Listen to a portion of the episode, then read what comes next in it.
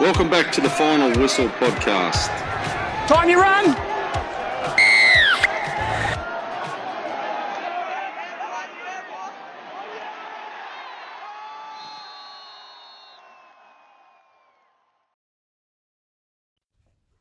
Welcome back to the final whistle.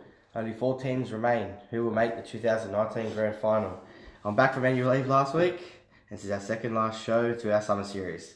Tonight we will interview Leilani Latu, who joins us on the podcast from the Gold Coast Titans. We'll recap finals week two. We'll have our normal, the final whistle, rugby league around the grounds, and we'll finish the podcast with previewing finals week two as well as the NRLW round three. Fifey, I know you're not feeling that well, but what caught your eye in week two in the final series? Uh, probably the lack of football. uh, Friday night, Saturday night, and then luckily for uh, having Canterbury Cup New South Wales on TV, we had footy on uh, Sunday afternoon along with the uh, NRLW. Uh, Newtown Jets and Wentworthville making the grand final. Uh, seven versus eighth doesn't happen all too often, but um, it'll be happening this weekend, and uh, we'll discuss that a little bit later on as we get into the around the ground stuff. What happened? What happened with you, mate? What caught your eye? Uh, slapathons. So, you know, no one's man enough to throw a punch these days, so they think they can just slap. Um, yeah, they probably got it right. You know, uh, be consistent. You know, Walker went to the bin, and then they gave him a fine. Consistently inconsistent. Yeah, and then obviously Smith did what he did, and then he got sent with the bin. They both got a fine. Um, how do we stamp it out? What do we do? Like, go to soccer, you can't touch anyone. It's it's stupid. All it is nowadays is they all come running in their handbags and see who's got the, the biggest shade of lipstick. Um, don't know why they outlawed the, the punch for anyway, trying to clean the game up for a minority. Uh, I'd like to see the same same kind of um, caucus that has eroded the punching from NRL go over and try to do the same to the NHL. Really would love to see the same group of idiots go over and try to change what's been happening for generation upon generation upon generation of an, of an, um, National Hockey League. They fight over there and then they go and take their spell in, in, in the timeout. I, I reckon bring it back. And, you know, it, it, it'll stop it out. It, it'll stamp it out, that's for sure. It'll stamp out all this little little man running up going, ha, come on, come punch me because he knows you're going to sit in the bin. Exactly. That's what frustrates me the most. Um, five minutes. Do you reckon we should bring the five minute bin, or happy with ten minutes? 10 minutes. 10 minutes was originally for a foul on the game. Um, but if you're going to send players to the bin for slapping someone, I believe it should be reduced um, to at least seven minutes, if not five minutes. And um, rather than send them up the tunnel, I do like what they do in Oztag and sit them at the opposite end of the try line so they can actually uh, witness any tries being scored from their stupidity. Makes sense. All right, guys, that's the intro. Um, stay tuned for the uh, interview with Leilani Latu. The recap finals week two brought to you by HQ Services Electrical and Air Conditioning. For all your high quality electrical air, aircon needs, please contact the boys on 1800 954 403 for a free quote. As we know, summer is fast approaching, and the last thing you want on a hot day is your aircon to car kit. The boys at HQ Services will never let you down. First game, uh, here we are. The Raiders are waiting in Canberra to face South Sydney after the Rabbitohs finally put the lid on never say die Manly with a 34-26 win at ANZ Stadium on Friday night. After a heart-stopping 80 minutes, Manly started to falter near the end, through fatigue and errors. A shot clock penalty against DCE for not restarting play quick enough meant an Adam, Roll, Adam Reynolds penalty was the last points of the game. This is South's second consecutive trip to the preliminary finals after Anthony Seibold's team lost to the Roosters in 2018. The match was at Allianz, but next weekend, Wayne Bennett's men must travel to GIO Stadium in the nation's capital. Man the match went to Kieran Murray. Two tries, one offload, two line breaks, one try assist, three tackle breaks, one line break assist, 18 runs for 166 metres and 20 tackles. Fifey, what was your thoughts on the sin bins? Yeah, we just covered it off, I think, in the intro. If they're going to do that, wouldn't they better be consistent for the rest of the year and indeed into next year. A slap's a slap, though. Jake Trbojevic, justice or penalty? What, you, what was your thoughts on that? Uh, his hand did grab his jersey, so whether or not he was going to slow someone down 25 metres in back plate uh, remains to be seen. Um, look, I blew up watching the TV at home saying it shouldn't have been a. Uh, it shouldn't have been a sin bin. The penalty would have been suffice. But you, you, you, I watched it over again. He went, I think it was, he went left and he passed it, and it went forward anyway. So it should have just been the edge of it. Should have just stopped from there. Would have been no controversy. Yeah, but touch judge wasn't involved. Oh, touch judge wasn't up high enough, uh, further enough to call call on a, on a forward pass, and you know they can't go to the bunker for a forward pass. Rugby league clinic, Paradise one week, Isla Storm the next. Parramatta's season is over, crashing back to reality. And the Melbourne Storm have booked a blockbuster preliminary final meeting against the Roosters after dominating Parramatta 32 0 at AAMI Park on Saturday night.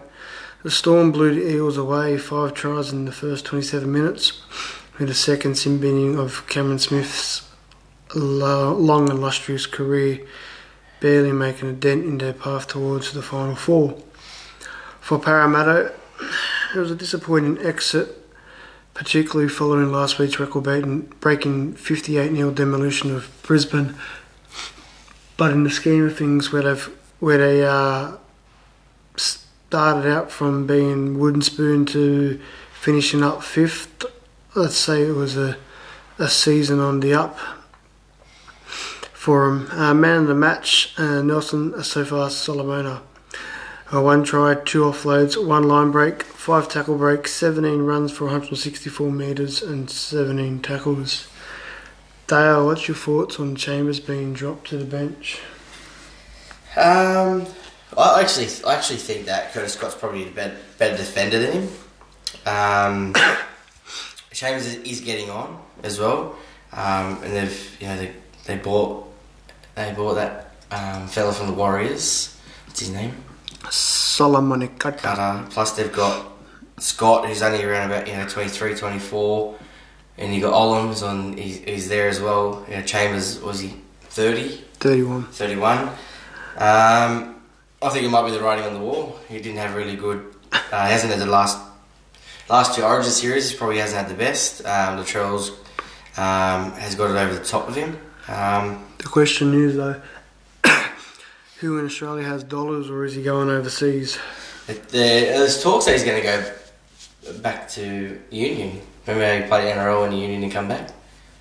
He's too old for Union as well, unless some Japanese rugby side's willing to splash a bit of um, yen around.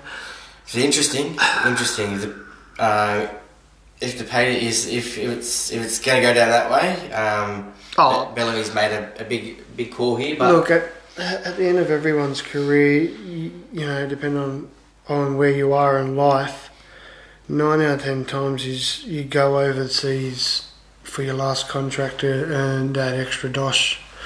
You know, most most countries overseas aren't as physical as what the NRL is, so you go over there, run around, grab your paycheck, sightsee, live somewhere else other than Australia.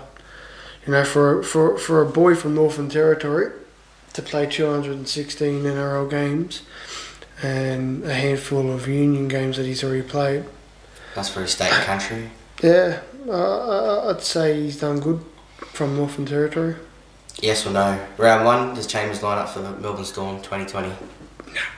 No, Play, he's play of the round? uh, player of the round. There's only two games. Yeah, I know. I like Damien Cook and Cameron Murray from South on the Friday night game. Yeah. They um they they noticed the amount of work Cameron Murray does when he's off the field on the Friday night. I think he was off for all of about maybe 14 minutes, if that. Um, so yeah, it'll be interesting to see.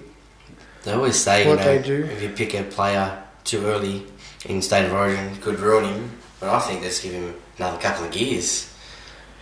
He's a different breed of player from the modern day. There's a few of them creeping back in the Trbojevic brothers, Radley, Cameron Murray, Radley, uh, Sam Verrills looks really Bateman. good. Yeah, Johnny Bateman's a, he, he- there, there, there's footy players and then there's John Bateman. He's a cut above a cut above the rest in terms of what he does for the, the type of body he has. And said, yeah, I pick. I got Murray as well. He's a class above, a couple of tries, just just works his ass off. And like you said, when he was off, um, that's when Manly dominated. When he was on, they, they weren't really they weren't really there either. Team of the round, It's hard to go past the storm, beating, you know, a side, the Duck Egg that scored nearly 60 points the week before. Rabbitohs, Rabbitohs are, are living on borrowed time, I think. I know Ricky Steele came out this week and said that they keep finding a way to win. They shouldn't have won last week. That's plain and simple. A few refereeing decisions helped them back into it, and they went with the momentum off the back of that to get themselves into the position to to win. Uh, it's funny. I was reading an article this afternoon. Wayne Bennett has told the South Sydney players to make their own way to Canberra. So no bus, no bus. They're all carpooling. ran out of money. carpool karaoke. I don't think it's ran out of money. I think he's trying to just gel them together. I guess. Something different. Oh, it is considering everyone would have a, a wife and kids and whatnot. So it'd be interesting to see how to get them all down. I love the old fashioned get on the bus, let's go. Um, kind of Uber from Redfern. How much that cost? about six hundred bucks.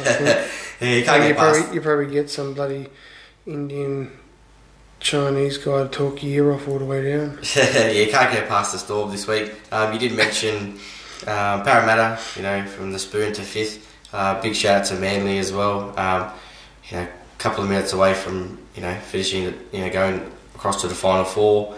Um, lots of them had them for the spoon or you know second last again. Um, Des Hasler, what he's done to, to that group. Um, I want to do want to do that young playing group um, justice moving forward. So shout out to them as well. All right, guys, that's a recap for finals week two. Uh, we jumped the gun a little bit, but just because Leilani Latu is stuck in traffic, but we will get there as soon as he gets here. Thanks, guys.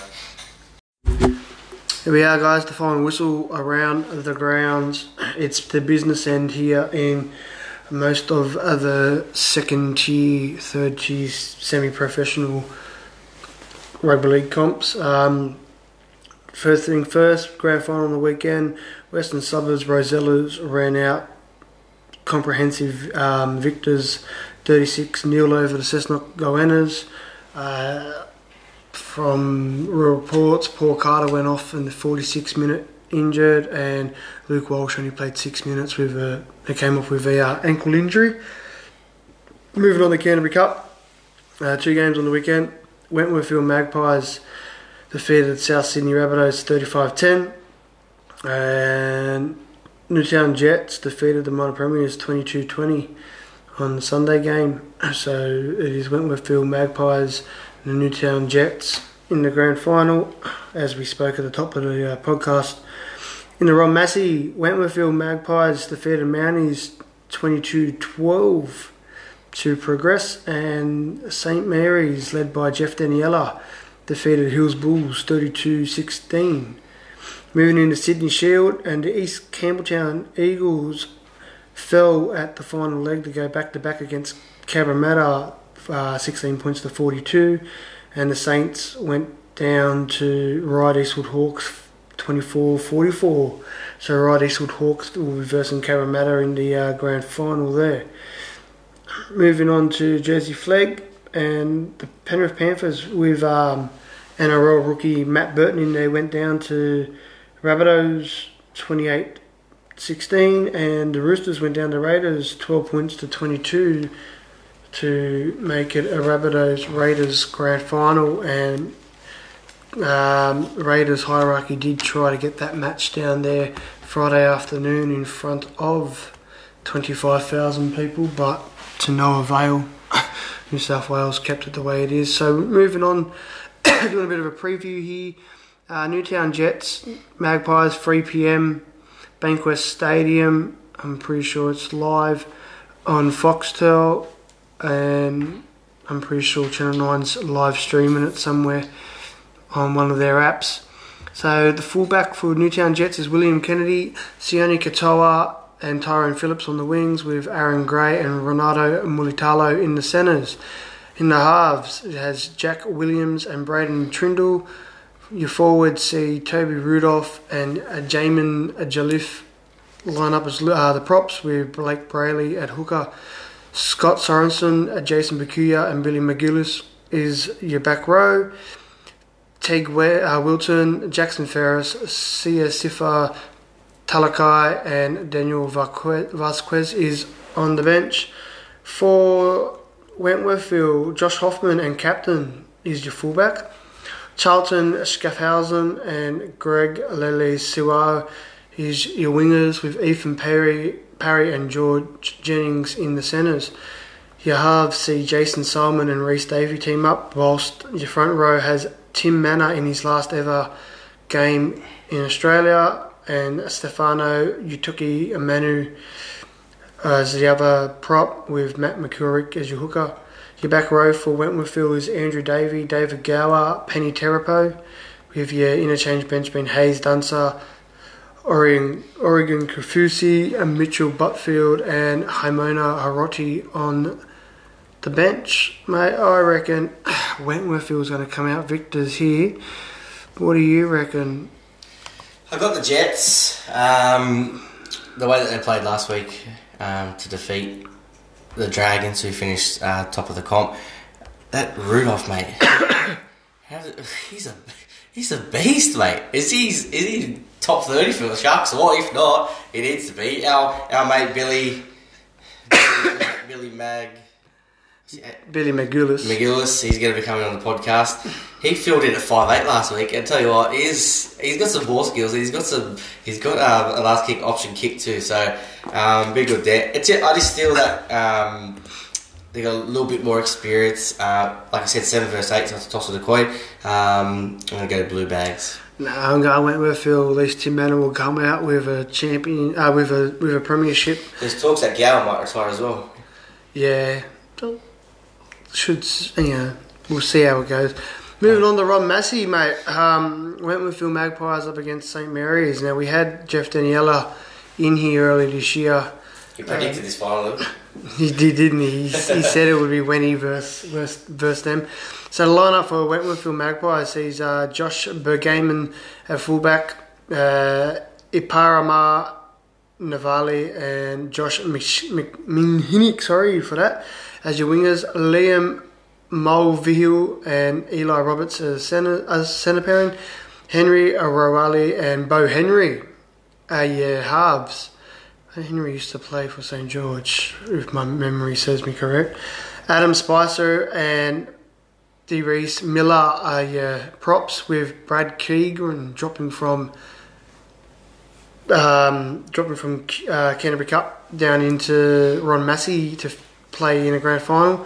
Denny Howard, Kieran Heyman, and Blake Cook are your back row with Dylan Izzard, Ridge Smith, Haviatana Luani, and Nick Cassis as your bench for St Mary's.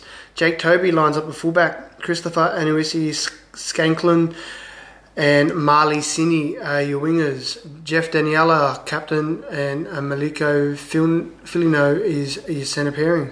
In the halves, you've got Isaac Thompson and Kurt Falls. For your props, you've got Leonati Philo Kachidia and Vasily Sikrikis and Menal Luke is your hooker. God, there's some names in here. I feel sorry for the uh, commentators. Patrick Holly, Patrick Hollis, John Faimu, and George Triskikis is your back row with Jake Mason, Thomas Roma, Dylan Fawad, and Thomas Skinner. Your uh, your bench there, mate. I'm going. Uh, I'm going St Mary's, the Westies, mate. I just Yeah, 27. gotta gotta look after. Shout out to Kurt Falls. Um, was it Jeff Daniel had big raps on him? Yes. Uh, when we interviewed him this year, so he'll be playing uh, for a for a contract, uh, not just in Ron Massey, but you know all over. all over. But no, Varve. He, oh, I saw that he signed with another club. Does that mean is that now, or he's not fit, or he's injured? What's happening there? I don't know. He hasn't played for the last couple of weeks. Whether or not he's got I it. saw him sign with uh, that one of those country sides. Yeah, no, that that'll be for 2020. Yeah. because Must most of those country, most of the country rugby leagues are starting to finish up now. Um, look, at the end of the day, you got to look for your money. Country rugby league, they love snapping up old. Uh, not, I'm not going to say old. He's actually younger than me, um, but retired NRL players, and they give him a job out there as well, um, and most likely accommodation for the family as well. Um, yeah, I think he might have just had an injury or you know they've just given someone coming through a shot to, to play Awesome. Jeff Daniela, Jeff Daniela, first try scorer. Kurt Falls man of the match. same and same area as the party back at the league club afterwards Exactly. Ah, moving on to Sydney Shield minor premiers Cabramatta have made it uh, they did go most of the season undefeated Ryde Eastwood Hawks I, I believe were the first side that actually gave them the, uh, their first defeat for the season, and that's the side that lines up against Cabramatta. So we'll go through the side here. Uh, we got Christian Papa at fullback, Isaiah Tuari and Jason Jana on the wings. Uh, in the centres, you got Tavina Korosai, Anthony Raeb as your centres. For your half pairing, Isaiah Penu- Penuve and Solomon Tomakino.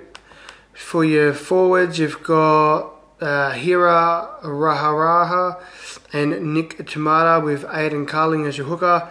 In your second row, oh, your back row, I should say, Justin Frayne, Ozzy Tuwangai, and Sam McGregor is your lock.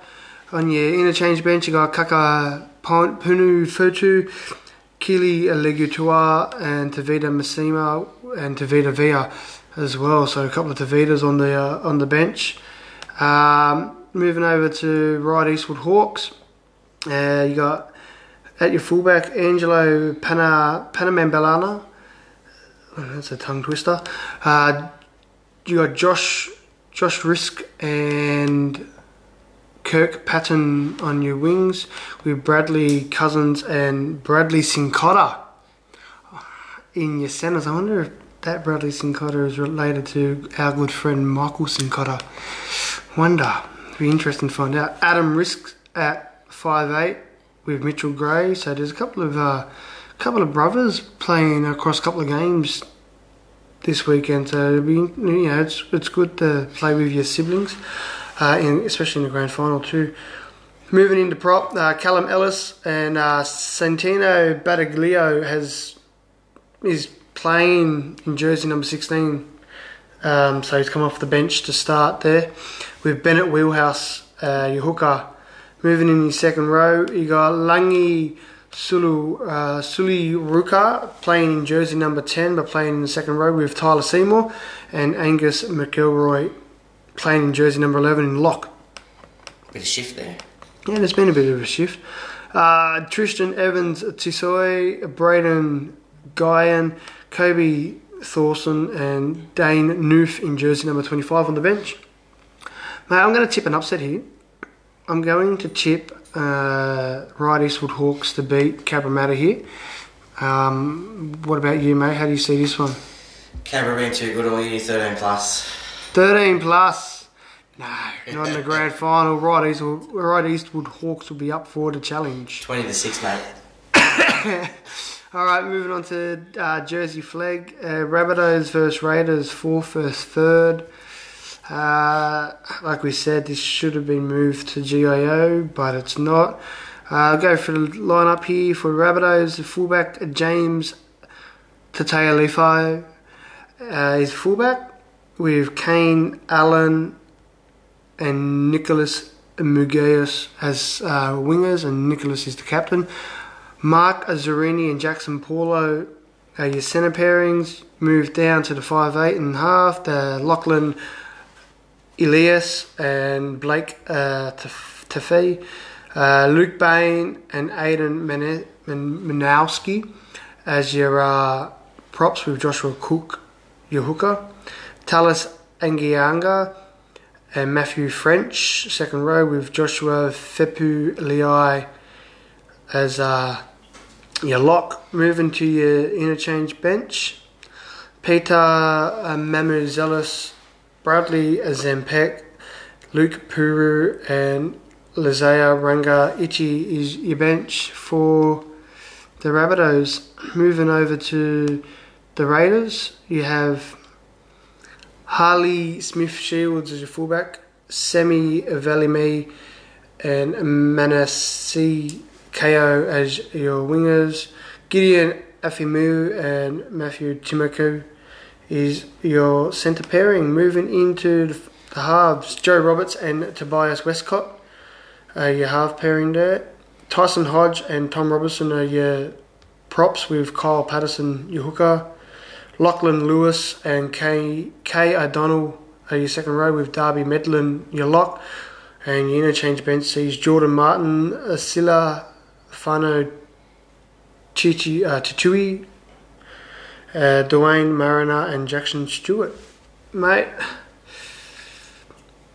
Rabbitohs, I, I, I guess Rabbitohs will be the win- winner there, mate. What about you? Uh, go with the Raiders. Um, this Harley Smith Shields, I actually saw him play. For, I think he played for Mounties um, in Canterbury Cup. He's an absolute. He's an absolute beast. Um, so watch out for him. He's, I think he's playing fullback. Yeah, I think he's playing- fullback. He's playing at the wing for the cup. But yeah, watch out for him. Um, he's a beast. But um, just on the women's league, uh, or the New South NRLW, it was Broncos twenty, Roosters nil, and the Warriors six, and the Dragons twenty six. That was round two. Sweet as that's around the grounds, guys. Tonight we are joined on the podcast by former Penrith Panther and current Gold Coast Titans prop forward Le- Leilani Latu. Welcome to the final whistle, Kong. Thanks, mate. Kong, it's good to what be do they here. call you Kong, mate? How did this come about? Um, funny enough, it was Garth Brennan that called me that. He, um, we were in under 18s uh, Origin camp, and um, he was calling out the lineup, and so he's gone David Klemmer, um, uh, uh, Michael Leisha, and then they he called him nicknames. He was calling everyone nicknames, and then he come to me and he goes, "Well, he looks like a monkey." He goes, "You look like a monkey. I'm going to call you King Kong." So he ran with it, and um, and so I, I, I ran with it, and I um, so wherever I went, uh, if they said, "Do you have a nickname?" I said, "Oh, just call me Kong," and, and they said, "As in King Kong, the gorilla." I said, "Yeah." I said, "I got called that ages ago," so I said, "I might as well just run with it." Just run with it. I look like a monkey. I'll take it. I'll take it. Oh, I wasn't saying monkey, I was saying the size. size of the monkey. Look, that's, you got to watch what you say these days. I know. People would have took that the wrong way. I know. I know. I know. So, when and why did you start playing rugby league? Um, I I started playing uh, rugby league in the in the Balmain comp, um, and I was four years old when my mum introduced me to footy, and I played in the under sixes for Leichhardt Juniors, um, and I was playing with Aaron Woods um, when he was there, and um, that was pretty much the start. You know, I and I always uh, played two years up in in the Tigers comp because of my size. Um, and then my mum said, "This comp's too easy.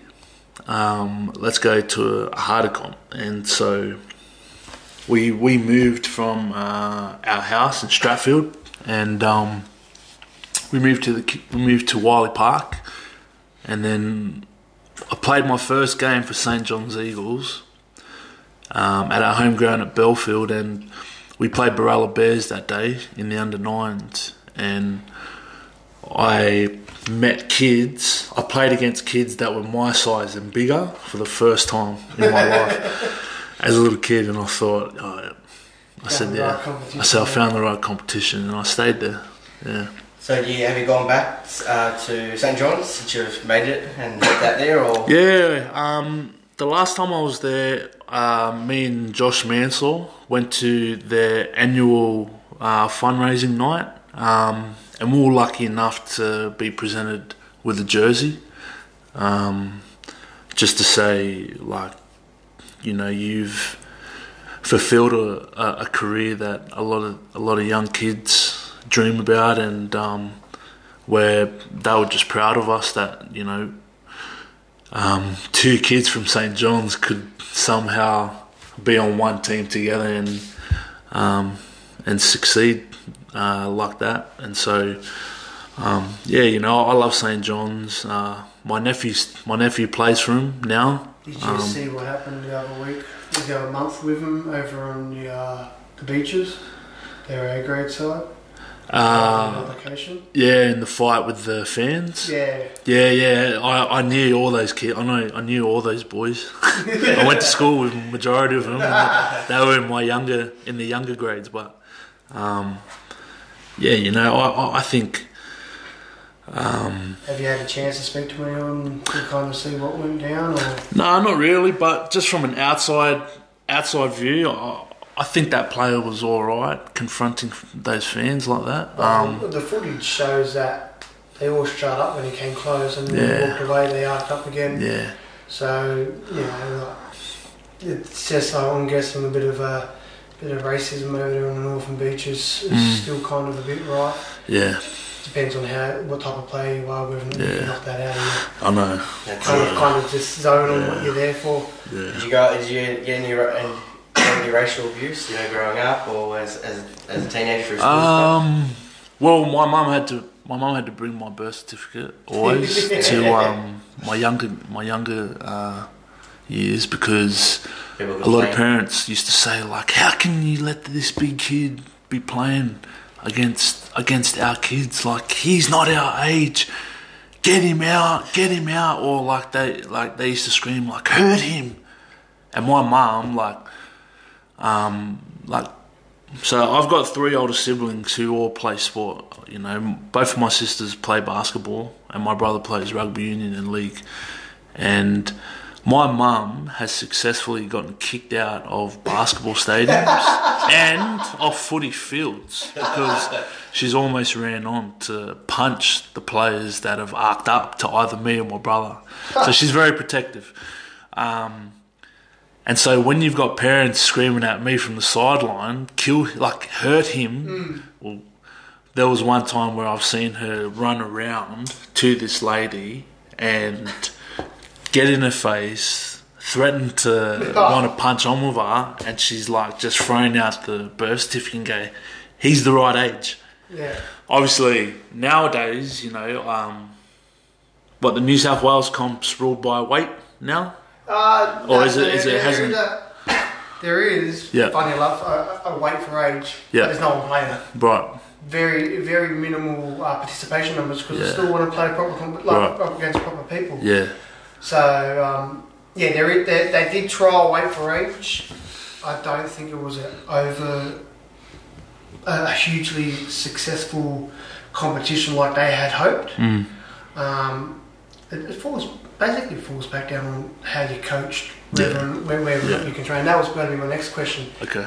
Did you ever get legs tackled by a smaller player? Yeah, always.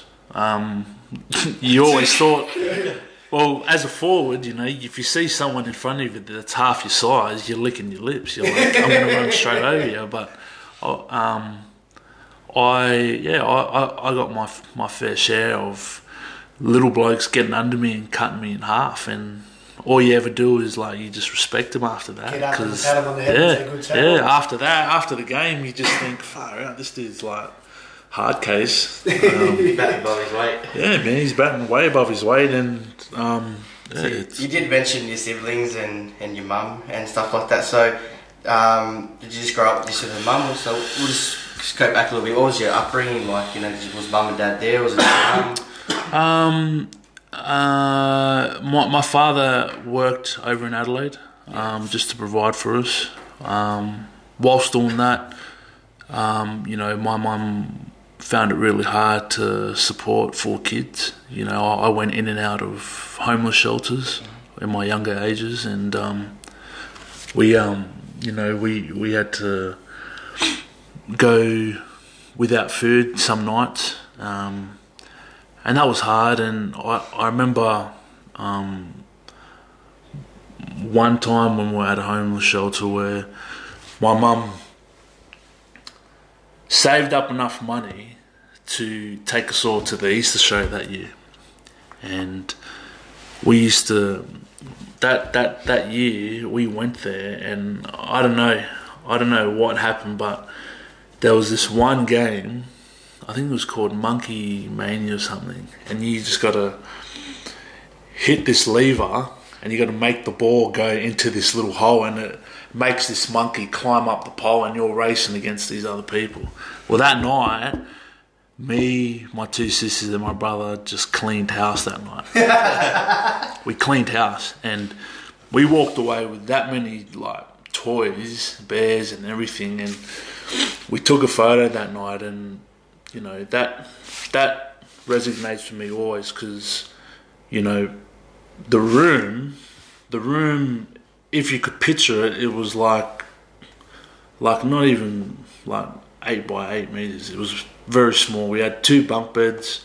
You know i had to share one with my mum and then my siblings shared the rest. And it was just a toilet there but um you know we we had to we had to stay there for up to about uh, five or six years on my early childhood, and then I moved over with my grandmother um, in Strathfield, um, and then I got um, uh, I was abused as a kid, you know, sexually abused by my grandfather, um, and that sort of messed with my mind a little bit, you know, and that was a, sort of a, a reason why I had to play footy in my younger ages, just to get anger out, get my anger out, because there's like everyone will will know there's a little voice in your head that sort of speaks things into you, and if you allow it to speak for you, then you sort of start acting like it. Yeah. And so that's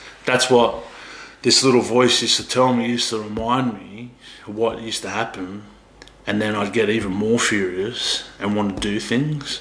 So footy was my only answer to try and escape, to try and get my frustrations out. Um, and you know, talking to therapists, you know, as a kid, it, it didn't really bode well for me growing up. Um, and so only in about, you know, a good eight years, I've been, you know, clear of the thought, the thought of it, the scenes of it, everything, the experience of it, that I haven't really thought about it anymore. You know, I had to come to a realization where um, if I have to move on with my life, I need to forgive those people. You know, and so I had to forgive my grandfather for doing that. Um, do I speak to him? No. I still speak to my grandmother. She chooses to stay with him, and that's fine. You know, I don't hate her for that.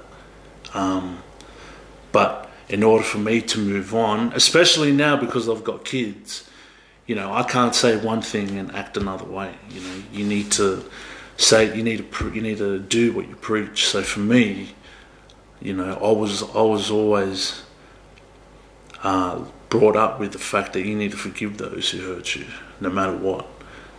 And it's easy to say it, but not mean it in your heart. You know what I mean? So when I when I said it and I truly meant it, you know, I just started weeping.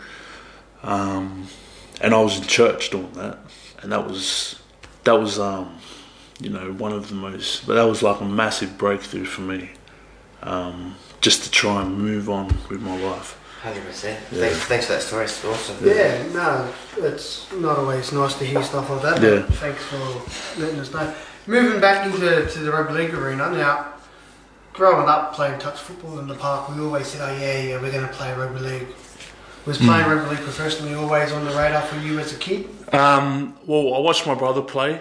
Um, he, I, I thought he was Superman at the time. He, um, So Was playing- your brother to you? um, he's 11 years older than me, so I'm 26. He's 37. He, Oh, yeah. um, I, he used to play halfback back in the day, um, and he used to play for Leichhardt Juniors in the Balmain comp. He played Harold Matthews, played SG Ball for the Tigers. Um, so he used to play rugby league on Sunday, and on Saturday he used to play for the Two Blues, Oh, the yeah. Parramatta at Yeah. Granville there, and he used to play fly half or fullback.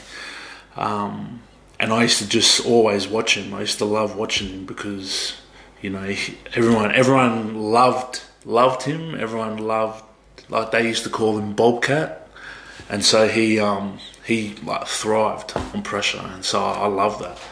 And um, I growing up, my favourite player to watch was Ruben Wiki. So to watch a prop and then to watch my brother play fullback and, and half were two different positions and two different beings. So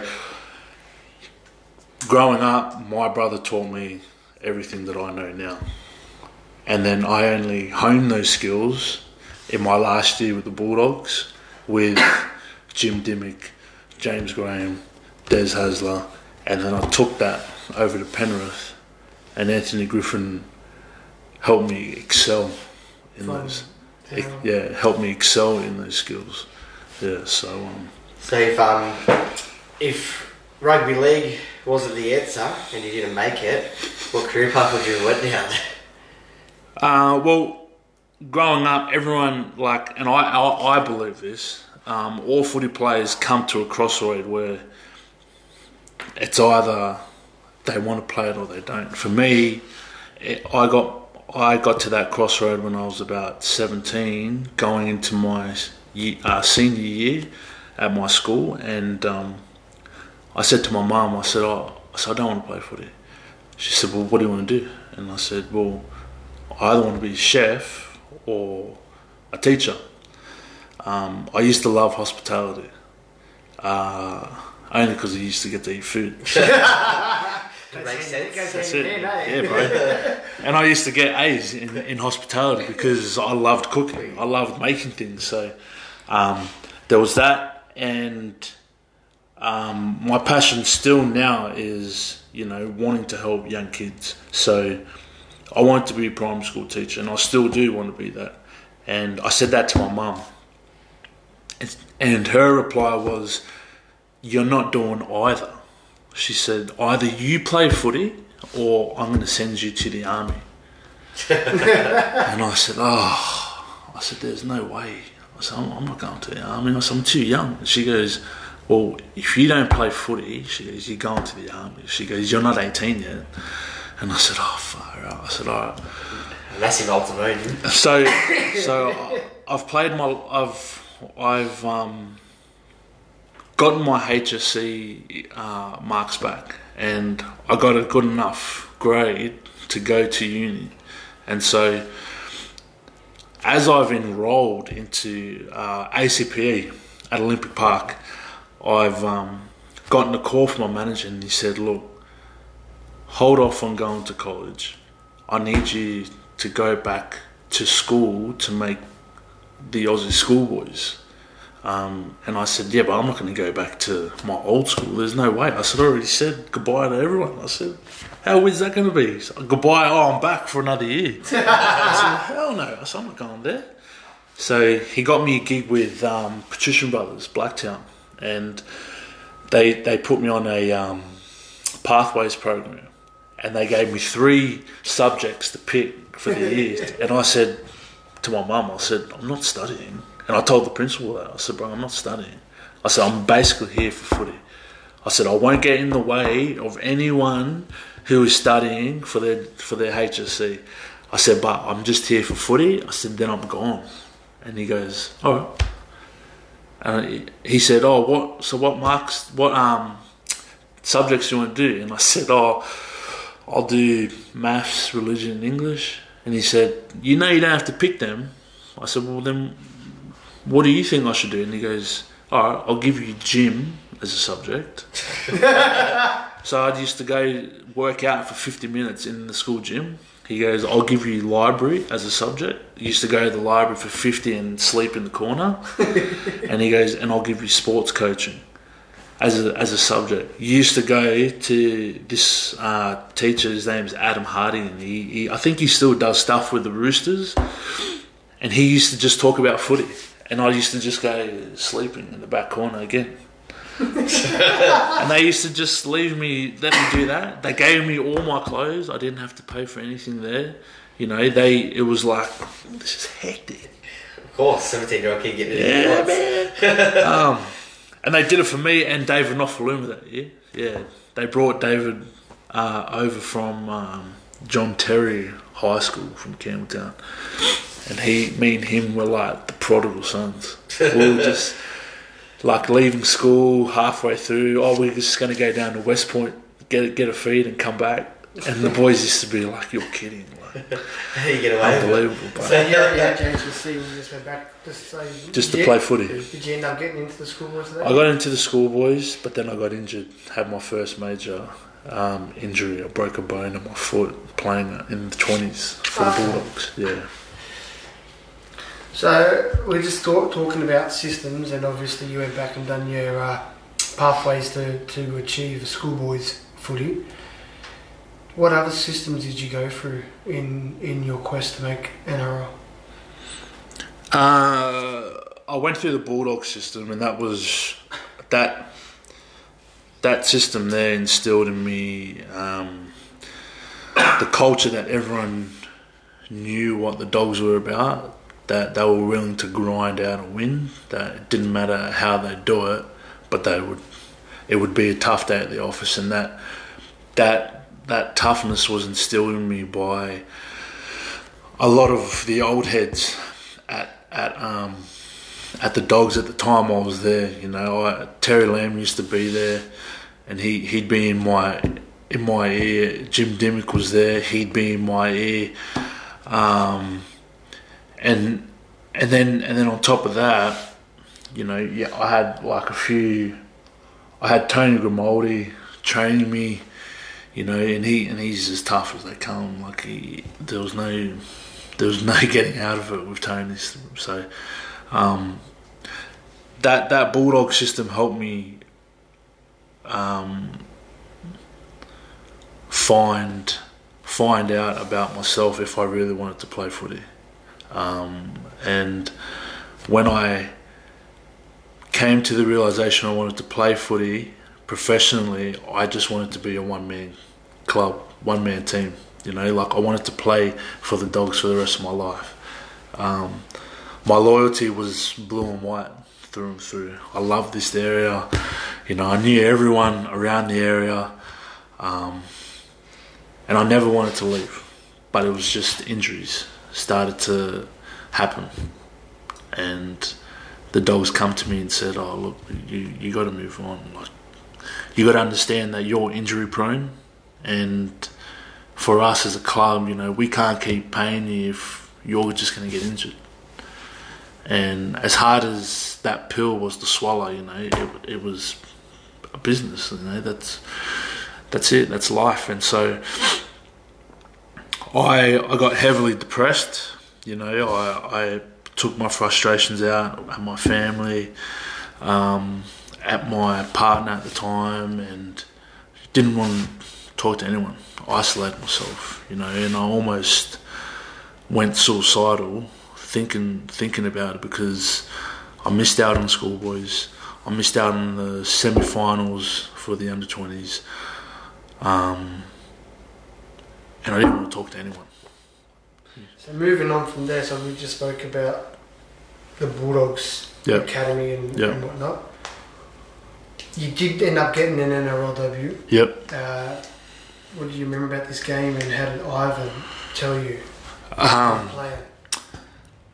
I found out from the players before Ivan told me. so I thought that they were all jibbing me and they were pissing in my pocket. And I thought, it can't. I was like, you're G'ing up. And I had, I had Campbell Gillard and Bryce talking to me saying, bro, you're playing. And I said, no, I'm not.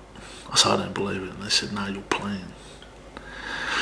And it didn't, it didn't, uh, it didn't happen until like two days out from the game. He he rings me during the night, like we were just at training, and then he rings me out of the blue. And as calm as Ivan is, he just said, um, "I'm going to play this week against the Rabbitohs." And I said, "Oh, okay." I said, "Sweet." And then it went silent, and he goes, "Oh, is that it?" He goes, "You like." not excited to play, and I said, "Oh no, I am." I said, "It's just, I know, I know what I got to do." I said, oh, "I said I don't, I'm not gonna cry or do anything like that." I said, "I'm glad, I'm glad you, you picked me." And then um, he told me before the game. He told me two days out before the game. He said, "Your mission is to stop the Burgess brothers. They just come." That year before they won the, the one they won the, grand, uh, the competition, and he's trying to tell me you got to kill them, you got to hit them, and I'm like, bro, I'm, said, well, what would you like me to do against those Burgess brothers?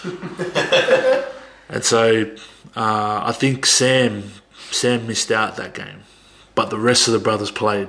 because there was four of them at Yeah. the time. So yeah, George, Yeah. Tom, and Yeah, yeah. The rest of the brothers played, and so as soon as I got on, I just went went for them. Anytime they ran the ball, I went out of my way to get them. hit him. Yeah, and then when I ran the ball, I just tried to, you know, get as many meters, play the ball fast, not drop it. Um, How did you How did your mum take the news of you making the NRL? yeah, she was pretty emotional.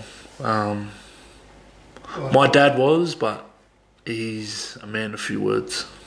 He he likes to shy away from the spotlight. If I'm playing, he sits in the far corner and not doesn't talk to anyone. just watches. Yeah, he just watches from from a distance. That's it. Whereas my mum's like in the middle, like Crazy. talk, yeah, screaming, talking, shouting, talking to others around her about me, and Personal, Yeah. personal assistant. I just told her, I said, yeah, I just told her, I said, why can't you just be like that sometimes? I said, just, just calm it down, just sit with him in the corner, and that's it. Just stay Does she away come to your games up in top, um, up in the Gold Coast? when she can. Yeah, when she can. Yeah, Anyone- she comes up. Anyone special give you a debut jersey, or they? I don't know. I know now they make a big deal out of it, but you know, 2015 is not that long ago. But did anyone like did your mum come and give you a jersey, or someone, or was it just an ex-player? Nah, nah, it was just uh, um, yeah, it was just Ivan announcing it and and giving it to me, and um, yeah, it was um, it. I I still think about it now, and um, yeah, it it. I always thought like about that one time that I, that if I could get to play f- first grade, like uh, I couldn't imagine how how it would be like. Um, but any any guy that any guy that debuts will tell you like it, it's quick, it's it's it's intense, um, and it goes like that straight away in a blink of an eye, and um, you don't you never have enough time to just take it all got, You in. got the debut for and play for one, one of the uh, one of the clubs that have really vocal fans. Yeah. How, how was your time at Penrith Park when every time you ran on there, you know, could you pinpoint crowd? Like, Yeah, yeah, yeah. I could pinpoint a lot of crowd crowd members that um, I could comfortably say I had like personal friendships with. Yeah. Um, he- and I still talk to him now, and I still talk. Yeah, yeah, yeah, yeah, yeah, yeah, yeah. Um, I, I still talk to a few of them. They still message me out of the blue, um, just to say, you know, how you going. Um, then they talk about my son. You know, how's your son? You know, if you come down to Sydney, like please bring him out to Penrith so we can see him. Um, just these type of things, and Yeah, no, I, know Anita's a, a, a big one. She she's the Panther diva and one of, one of the biggest uh, members out there. Yeah, yeah, she's always at every game. She travels. Mm. She even went to New Zealand this year. yeah. So, no, some good good fans out there. That, Yeah, I, I, um, I loved, I loved my time at Penrith, um, especially when we went away. That was the, that was the um, one of the things that stuck out to me because you see all these fans that you see at home and they're there. And you just think, far out. Like, Yeah. these, these dudes are just Awesome. at a next level, man. So I, Ivan, so we'll get back to Ivan. Um, what did you learn from him professionally and as a person? I I learned from him self control. Um, he is just super calm, and at times it used to piss me off. yeah, he's very calm. He sits there. it Eh? used to just really annoy me the fact that we could we could have had a shocker of a game, and he would just be talking like this, just really calm, pausing in between. I'm like, oh, Same as you 140 now. pardon? So, same, same. Yeah. Yeah, yeah, yeah, and So, so obviously, you know, you speak of Ivan being real calm. So did it strike you as odd that he that he had apparently approached Ashley Klein in the tunnel earlier this year? Does it strike you as odd if he if he's as calm as? Uh, it's I- not just you. A lot of people say he's really calm. I, I'd say there's obviously um, two personalities as a coach. You know, you'd you'd obviously be who you usually are, but when things obviously get out of hand with with a match or with with something that he doesn't agree with or what the referee ruled on, then tensions are gonna Fly. yeah. And so it is what it is. You reckon his cool nature has rubbed off on Nathan? Yeah, Very cool, hey. I think Cool head. yeah, y- no one like everyone just speaks highly of how The family. yeah, how just how ice cold he is. You know, with a leveled head and at a young age. Right, Um, so it's, it's interesting times for uh, Penrith ahead Mm. because uh, coming through Harold Matthews right now is Nathan's younger brother Jet, Mm. and he's playing in the halves as well. So Mm. you know, three years time we could have three Clearys at Penrith. Yeah, who Do you think Ivan is the man to bring the next premiership to Penrith? Um, They got a good little roster coming through. they got a good roster coming through. Um, with the players that they've just let go, they let go of, I thought, some quality middles. And Reagan, Um, yeah, yeah, yeah. It was unfortunate to see him and, and Waqa leave. Um, you know, Penrith lost Parramatta's game. yep. yeah, you can say that. Uh, Anthony Griffin, Hook. Um, think he's hard done by at Penrith. Yep. I um I I in my personal opinion he was my best coach that I've that I've had. It's a massive. And that game. goes from Des Des, Ivan and Garth. Um Anthony Griffin was my best coach that I've ever had. As much of a dictator as he was, and as much as some players didn't agree with his attitude of his way or the highway, it definitely rubbed off that year that we made it to the finals, uh, or the prelim against Canberra. Um, it rubbed off on everyone like, like we're gonna be tough. We're we're gonna We're taking yeah, step. we won't take a backward step to no one, and and he he instilled that into us, and so and and he was a family man as well. You know, he kept his son around us always. We used to look after his son on away trips. You know, and um, his daughters used to keep in touch with my with my wife always. You know, if any if, I had a problem, he he was the one that I would speak to if about anything um, pertaining to my personal life, not just footy. Um, and yeah, you know, I, I thought I thought he was really hard done by with everything at Penrith, and the year that I left, um, I only had maybe a month and a half of a pre-season, um, and I could see that things were getting out of hand with him and Gus, and um, it was a talking point amongst the team.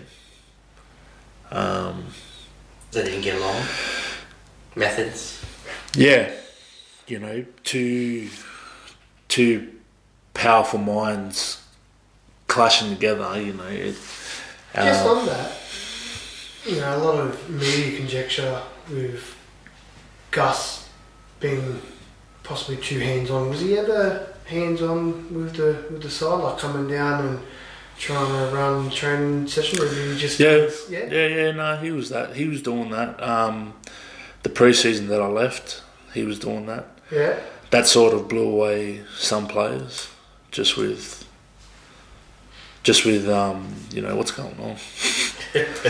um, Well, in saying that though, everyone took on board everything that he said because you respect him Yeah. and you know like what he's teaching you isn't something that you already know. You got to look past what you think you know and try and get on the level that he's on. Oh, yeah. So in that in that instance, then it it was a good thing, but from just having a coach and then being um, whatever the title he was General- at Penrith in general, general, manager, whatever it was, yeah. you know, and having to overstep his boundary and come come past the coach, you know, you just think like, well, no, like Had it would have been different had um, Hook said, "All right, boys, two weeks in the into the pre, in like in the preseason, Gus is going to come down and just no, because it's not in his nature to do that. yeah, like just come and Anthony shop. Griffin. Oh yeah, No, I'm saying like Anthony Who- Griffin wouldn't just say,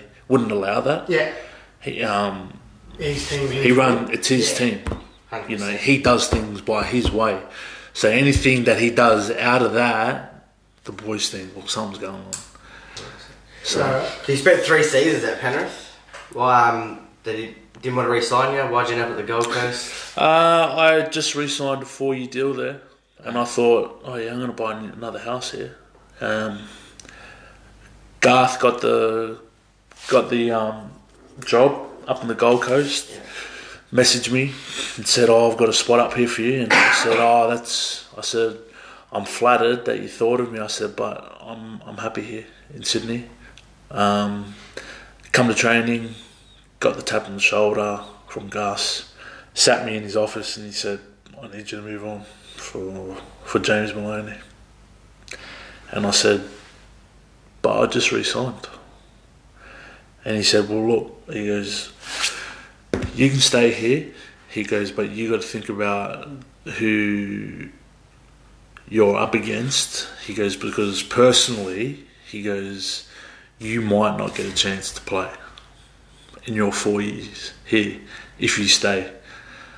And so, Make Henry Cup. because yeah, and so he said, he said like you got like Kikau and McKendry and all these others and that, all these other forwards that you got to battle with, and I thought, yeah, that's fine. But then when Gold Coast, when he said Garth wants you, he goes, and it'll be a good opportunity for you to go up there and start afresh. Um, and, and get paid a little bit more than what you're on here, and then that was it. Um, you know, I spoke to my wife about it. Um, she wasn't too keen because we were expecting our, our first child, um, and so I had to leave her. In when I said, "All right, I'll, I'll go up," I had to leave her within days and go up there, and then I'd stay up in the Gold Coast, and she'd be staying in my house, in our house in Campbelltown, and then I'd have to fly back every weekend to see how she is, um, and I had to do that for a whole preseason, and so. Um, that, but that's how that's how things went. You know, I never wanted to leave Penrith. Um, Cutthroat it is, eh? yeah, So we'll get rid of we'll get rid of Latu and we'll get Melodian. Well, you've seen how it, that that year he, he let go of Rainey, me, and Cardi, Yeah. and then the following year he let go of Peach, uh, and now they've let go of Campbell and, Ra- and Waqa. So And then Yeah. um, and Melodian. I don't know. I, I, I- I don't know what's going on at Penrith. You know, uh, like I love that club. You know, if I if I could go back there, it'd be it'd be awesome. You know, either there, um, even to Dogs. You know, like to two previous clubs that I had I've had history with. Um, but you know, you never know what what happens. So he mustn't have wanted the Maloney too much because he signed for three years and he let him go in his final year. Yeah, yeah, yeah. Oh, I don't know. I don't know. Like, obviously they they've got plans Yeah. in in the work. So, um, We've got a young, young, young half, a young five eight coming through, Matt Burton. He'll be, he'll be there for the next few years alongside Nathan Cleary. Mm. So, it hasn't been the best two seasons up at Gold Coast. 14th in 2018, where you only played six games. Yep. And then obviously got the spoon issue and you only played three. Yep. What can you put it down to? Like, uh, personally and for the team, as in the performance, because like we did speak off air, the the roster's pretty, pretty. yeah. Look, we're we're yeah our our our, our team up there. Um, the way the way I see it is that what I had at Penrith was guys who were brought up in the area, guys who lived and breathed Penrith. Yeah. And when I went up to the Gold Coast, and it and it's the Gold Coast community in general. It's made up of people who have migrated from different areas Areas. now. It's starting to be like that, and that's what our footy team has become. Not using that as an excuse because we should be playing good. We should be playing good footy, but it just seems as though that Trying we find, yeah we're trying to find an identity within an right identity. right, and you can't do that without winning. Yeah. And so, in in in in my defence, like I, I want to see Gold Coast succeed, um, but yeah, we just we haven't seen we haven't been able to put put everything out onto the field. You know, Garth, to his credit, tried to tried to bring what he knew here at Penrith up to the Gold Coast. Was it possibly too structured or for for Well, the boys he, to- he just tried to implement what what he did at Penrith here up up in the Gold Coast, It worked, and yeah. it worked at Penrith because everyone bought into it. yeah Not saying no one bought up, no one bought into it up there, but it's a new group of players. It's a new crop of players. It's a new environment. It's a new lifestyle. He's he's in the limelight as a first grade coach. You know, he he rep- wasn't like that. He was reputation that's right. of, of the twenties Yeah. how um the Canberra Cup everything, that. everything that he's done, and so I think that was just all a combination of a lot of things that, like you know, you've seen in our part in my past two years. You know, we come Me- second or third last last year, and then we come last this Will year. Will he be better for it when when he does get another another I think he will be. You know, I I think he's got plenty of more. Does he does he go overseas uh, last like Nathan Brown did? Go Yeah, if- if- if it- come back. If it if it helps him um, exceed in his career as a coach, um, I I think I think he should think about that. Um, yeah. Talking about talking about coaches going overseas and coming back. Your new coach next year, Justin Holbrook, he's uh, been overseas for a bit, done a, a few good things over there. Have you had a chance to speak to him yet, or Not yet. so Um, first day of preseason will be the Will first be the day? first one, yeah.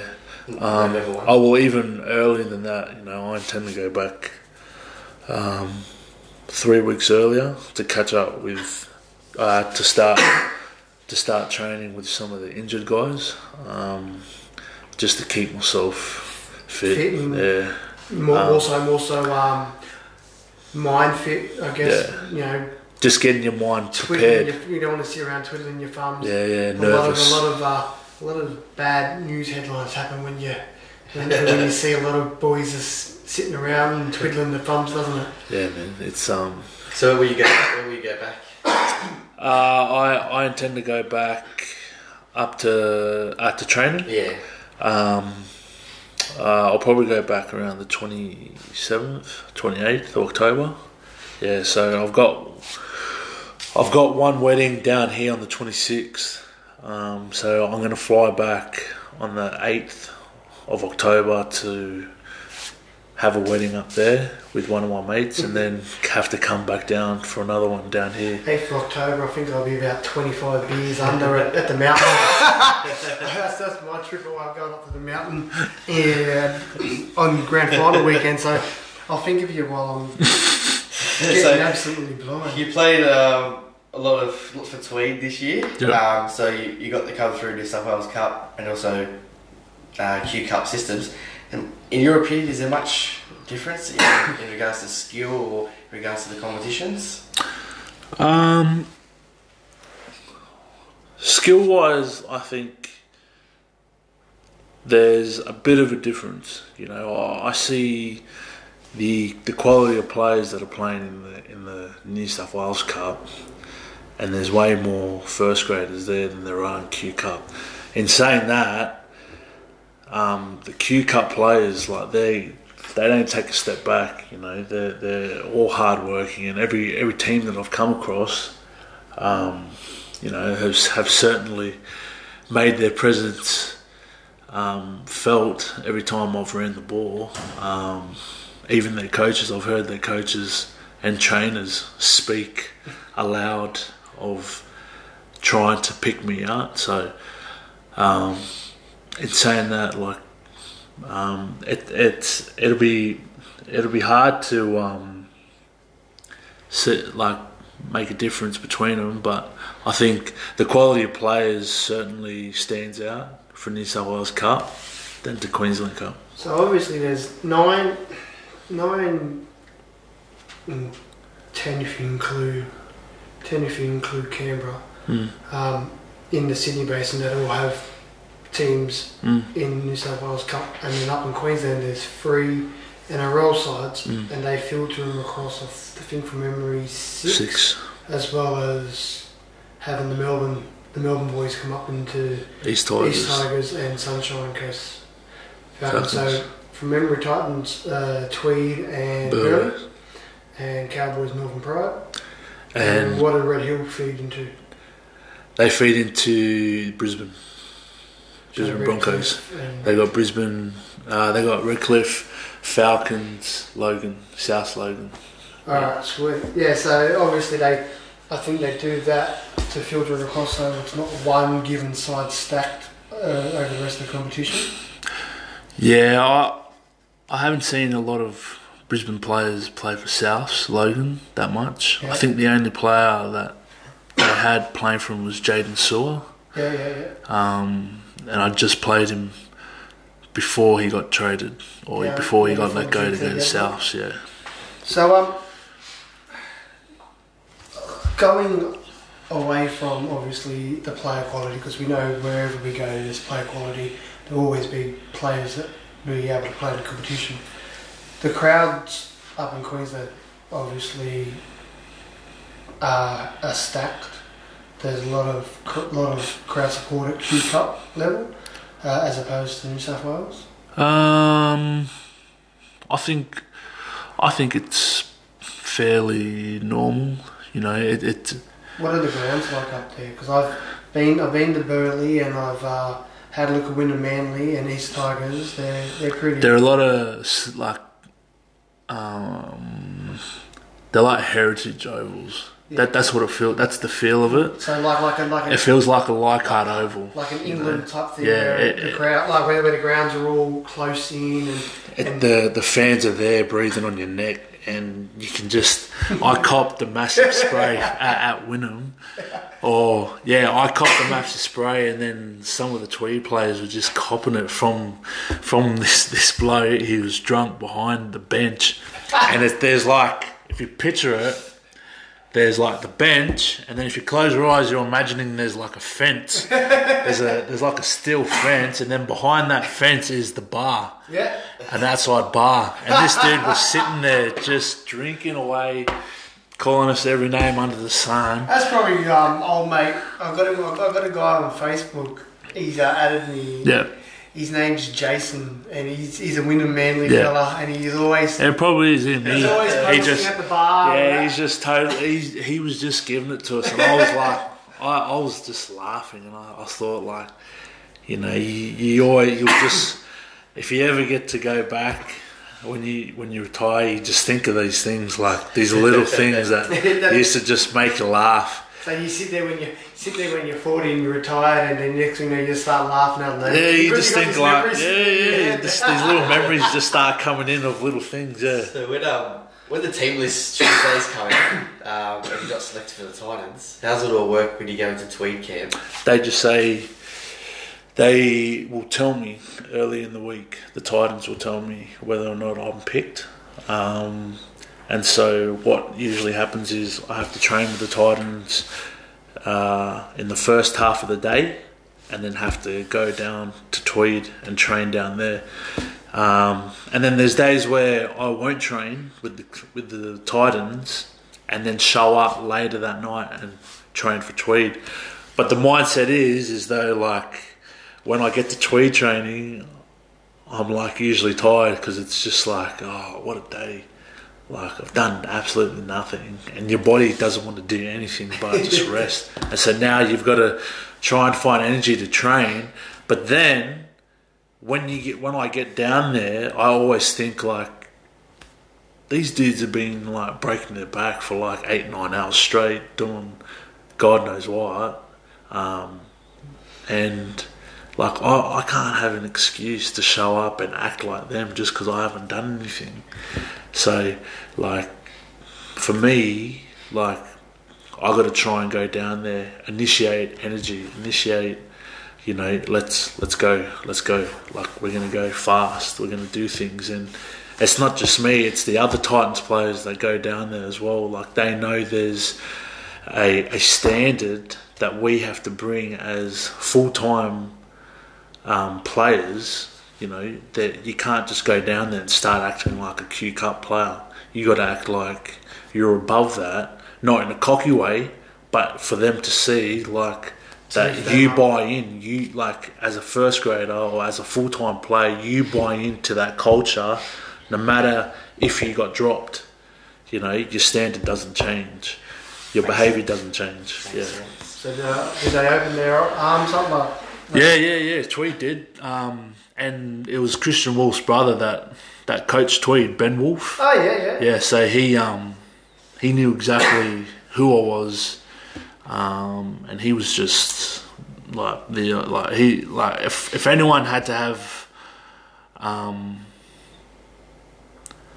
uh, a good coach to pick, you know, I, I'd put Ben Woolf's name in there into, into the mix. You know, he, All right, nice rap. yeah, Yeah, yeah, yeah. So It, it's hard, especially being a um, a coach of a club that has fee to players drop in, and you know, then you got to go and give a tap to the person that would have been playing there, like, mate. You know, it's it, it's it's a massive juggling act, mm, um, and oh, I, I give massive raps to any any coach in that system where they've got players dropping in and out constantly.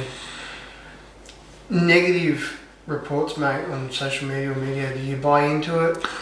Um, We just got a quote here. That's all. Peter Peter Bab- Battle. Uh, Peter Badel. Peter Badel, sorry. yeah. Um, reckons you're the most overpaid player in rugby league. I, in um, I actually saw that title in the on the news tab when I, I looked my name up because I wanted to see like if people had been talking about me and I saw that but I couldn't read the article Yeah. um, but from I've I've I've I heard about the article because my um my mum and my brother tell me always that that if you think like Queensland's been given the Titans a bad rap, he goes like you've got another thing coming. Like he goes, all New South Wales media's been doing is just carving the Titans up, and I thought, yeah, that's yeah, right. down, but here, that, down here though, it's not so much your name. It's more Bryce Cartwright. yeah, yeah. So so I um were the golden child, yeah. children of New South Wales. Yeah, so um, I look, I, I, I completely understand that statement. You know, like I haven't proven my worth because of um, not being able to play um, and other areas in my footy, in my um, in my footy that you know coaches tell me I've got to um, improve on. So. Um,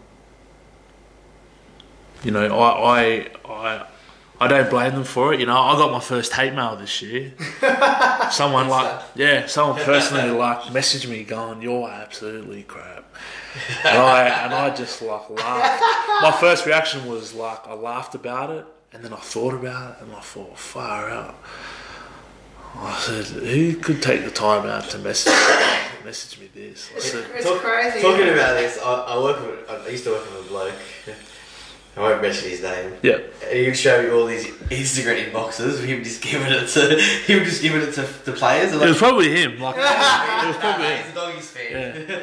um, and he just uh, he, didn't, he had never Yeah. mentioned you. I'm just Yeah. like, do they ever like? Does he ever read it? Do they ever, Yeah. Does they ever say sent or read or anything? Because some of them, there's some people that read it. It's just read it, yeah. Well, I, I've got a mate who's a copper, and I was gonna, and I jokingly told my wife, I said maybe I should just give this profile to my mate and see if he comes up with the name, so I can personally track this dude down. Hey mate, do you remember me? You were the one that messaged me. so you got, got obviously we, we spoke about this off off air before. Yep. So you got to play for Tonga, Yep, um, represent your heritage. yep, Obviously, Tonga for what it, what it was before Taumalolo and Andrew Fifita did this did this um, they pledged to Tonga to what it is now. It's come a long way, hasn't it? yeah. It's um, and and for the better. Um, when I was fortunate to play against Fiji, um, we still had a star-studded team, but we were ranked maybe tenth, and we were playing up against Fiji, who were ranked like six positions above us, and uh, you just think you just think about that. But behind the scenes, as we we're talking off air, you know, Kristian Woolf done a lot that year, and for the whole Tongan club and the nation and for the players that year, when we were in the Fijian camp, he had already been talking to us about staying together, about keeping each other accountable, about talking with each other, about playing quality footy. He goes because when it comes to the World Cup, he he, wasn't going to name names, but he said, "I've got a plan in place already." And then so leading into the end of that year, you know, Andrew Andrew Fifita rings me and he goes, you know, are you going to play for Tom? And I said, yeah. I said, why? I said, I said, why do you care? Because that year he said oh. no to Tonga hmm. and he went to go play with the Aussies that year because Aaron Woods or someone got injured or Yeah. Shannon Boyd got injured, I think. Yeah. And so they picked Andrew because Andrew said yes to Tonga first. And he went. And then he thought, oh, you turncoat. and he, I remember that. I remember he came into the bed, he came into the change room and we said, oh, what's he doing here? Tell him to go away. Fast forward and he's freaking leading the, leading the Sipi Tau. So, So, well, all this all this committee um, bullshit at war at the moment. Um, your thoughts on all this? All that's going on? With um, Garfield going out? I, I think I think uh, Kristian Woolf was hard done by. I think joking, we, we joked about. it. I think if uh, Garth Garth would have gotten the job, I probably wouldn't play for Tony anymore. but if he got the job, kudos to him. Um, I don't know the other guy that, that Endacott. Is it Frank Endacott? Yeah, yeah, yeah. I, I have no, I, I don't know who he is, but obviously they they know he he has potential. Um, with the way things have happened with Tonga, um, I'm hoping that the Tongan players um, stay together. Have you been Have you been uh, tapped on the shoulder? No, not yet. For the No, not yet. I don't think I would. I'm too slow. I couldn't even get a gig in the Auckland one, so I don't know how I'm going to do it in, on the international. side. so, um, yeah, I'm hoping that uh, all the Tongan players stick together. Um, no matter if they've said no or get offered to play, um, but that's one man's opinion. So um, hopefully it gets resolved quicker. So you that look at like you look at um, like Wolfie's done. Neil mentioned it like off air. Like you know Tom Lolo, you know, ten year contract, ten million dollars. Everyone goes on about that. Um, but it, like it gets eight hundred bucks a game to play for Tonga, and you could get thirty thousand playing for New Zealand. So um, it's massive. You know what you know to turn down. You know thirty thousand compared to one thousand, so to speak. That's what Wolfie's done, not what the players have done. So they've all someone's had to create that culture. Wolfie's Wolfie's bought into what Pacific Islanders have been born into.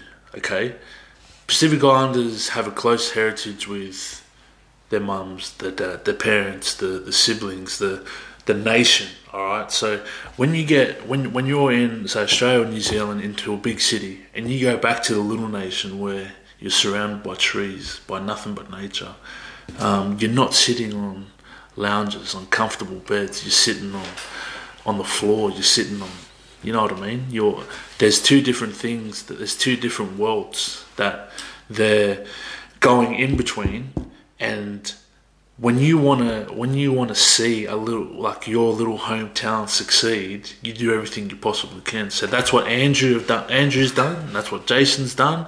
And for two two dominant figures like that to step into the Tongan team and say we want to make it global, we want to make it a powerful phenomenon. phenomenon who's who's going to rally with us? And now you've seen the movement that Tonga brought together with all the players come through.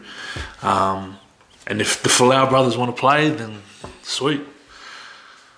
Yeah, all right, boys. We're going to go and have a quick uh, toilet break here. We're going to come back. Uh, we've got another 10 or so questions to have a chat with uh, Leilani, so stay tuned for part two. All right, here we are back for part two of Leilani Latu. We've all gone and freshened up. Yep. Mate, rules um, and referee interpretations. It's obviously, you know, hard and frustrating as a fan is the referees are they clear cut on the field? Like you, you know, they if they set a rule, you, you understand it, or do you? I think it goes hand in hand because um, we've got uh, Luke Phillips. All right, now he's been around to different teams and he helped me with my defence and wrestling technique when when Yeah. Penrith first brought him on board, and he's up at the Titans now. And being an ex-ref, he used to give a massive insight into what the refs used to think about. Um, he said, refs are going to look at this. Refs are going to look at this.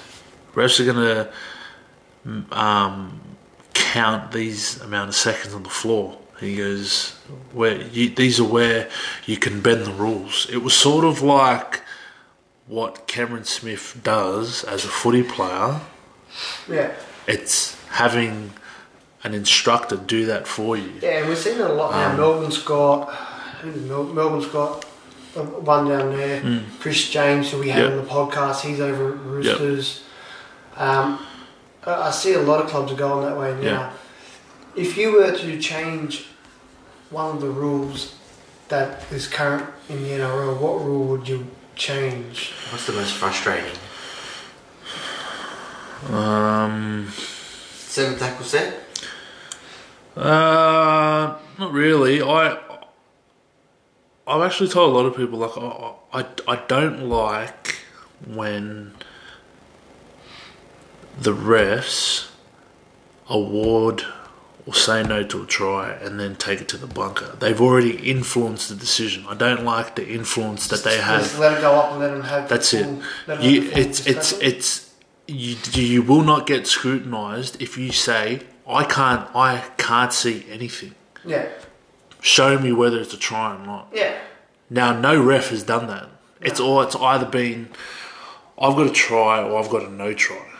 So they've already made an influence over the over the call, Yeah, and the bunker just further proves it, or whether or yeah, not. now it's up to once once it goes up there as a try or no right. try, the bunker then Because- to, Because there's been some There's evidence that is relevant. eh, What's the interpretation? Evidence to overturn it. right. yeah, Significant evidence to Right. overturn. So there's been times where like they've said I've got to try, it's a blatant no try, Yeah. but they can't overrule it. They they got to award it because the referees already influenced the decision. as, as, as, as long as there's significant Yeah, right. amount of Right yeah to further prove it. yeah. So basically, it goes up.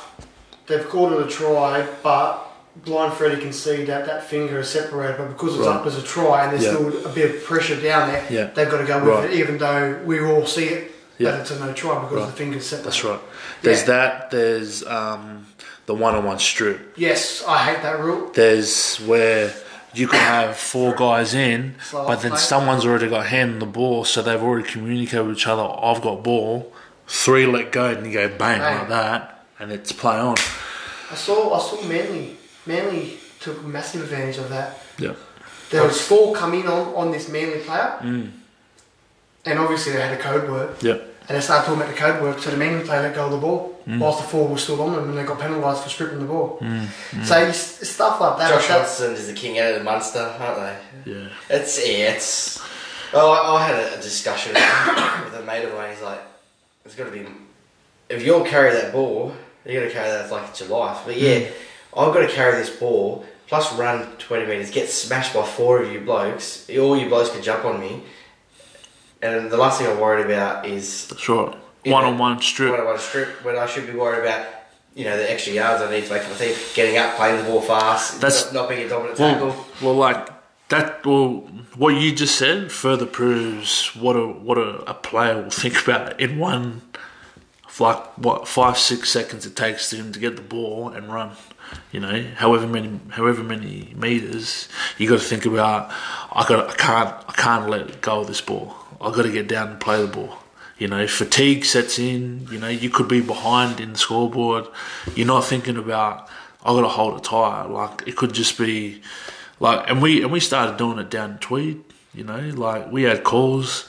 Um, our hooker, he's like four foot nothing, would just be stripping everyone because they'd try and run over him, and then he'd get a hold of the ball straight away, and he go, let, let let him go, let him go, bang. so, um, It's crazy. Uh, I, I prefer the old Yeah. one on one. If it's three on, if there's three in there already in the tackle, like that's that's it. yeah. Don't touch it. You can't you can't rate the ball. I, I I liked it that way. In saying that, it's been entertaining um, to see how many teams have used that to their advantage. Um, but yeah, It's crazy, yeah. There's always something new. Every, what about this 30? They're, they're trialing the, in the nines, the 30 30. 30 30 or something like that. It's just it, it's just another it's another take of um, the 40-20 rule. It's just Mm. different. opened it up. Get rid of scrums. Do you like the scrums? I know you're a forward, so you want to have a breather. But everyone's talking about fatigue. How do we speed up our game? Um, the most frustrating thing is is when a fullback catches it in the Mm. goal, Mm. he gets back to the 20 in three seconds. Mm. But when he knocks it dead, they wait 40 seconds. right. So they all, they want to speed up our game. They'll take interchange off. Um, But there's like waiting periods in between. but when you kick the ball out, the forwards will walk there 40 seconds Right. and they'll throw it in with a second to go. Mm. Do you think just scrap the scrums and just play the ball straight away? Or do you feel that you still need to bring some old school back into rugby league? Well, I, I think they. I think you got to try and identify a difference between league and union.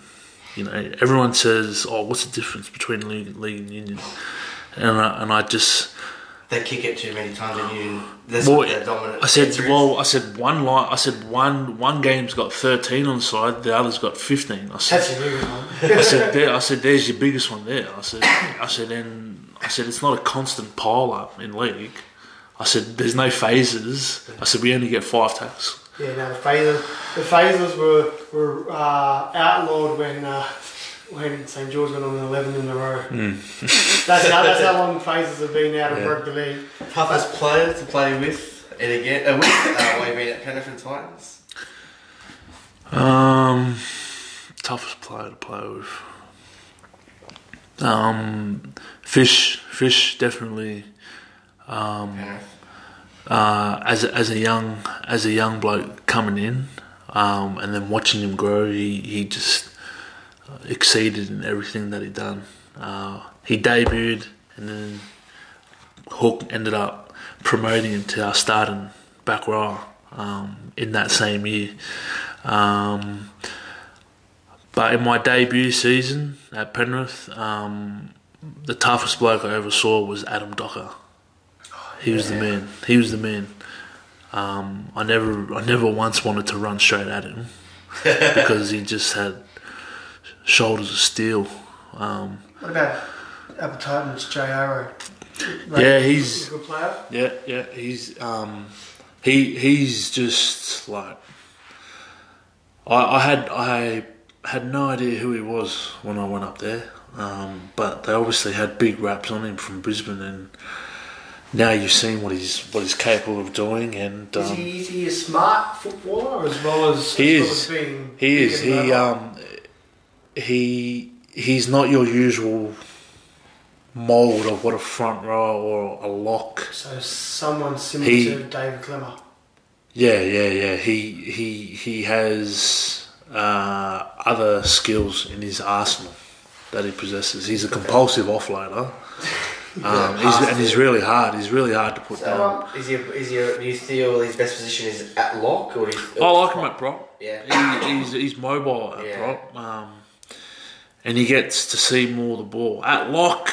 Eh, um, You reckon, you reckon he could play 80 minutes constantly, week in, week out? I think for players that do that, like special. wear and tear, they it, it they're special kind, but I, I believe like they wear and tear throughout the season. They got to be real careful how they do it. How do it? Um, Like Jake Trbojevic. yeah, even Ryan James, you know, to an extent, he he he was carrying a lot of injuries um, whilst playing eighty minutes, and he changed from back row to middle, back row to middle, just to try and like buy him some time, So buy him some rest. down here there was a lot of media, and I would have been the same up there in Brisbane too.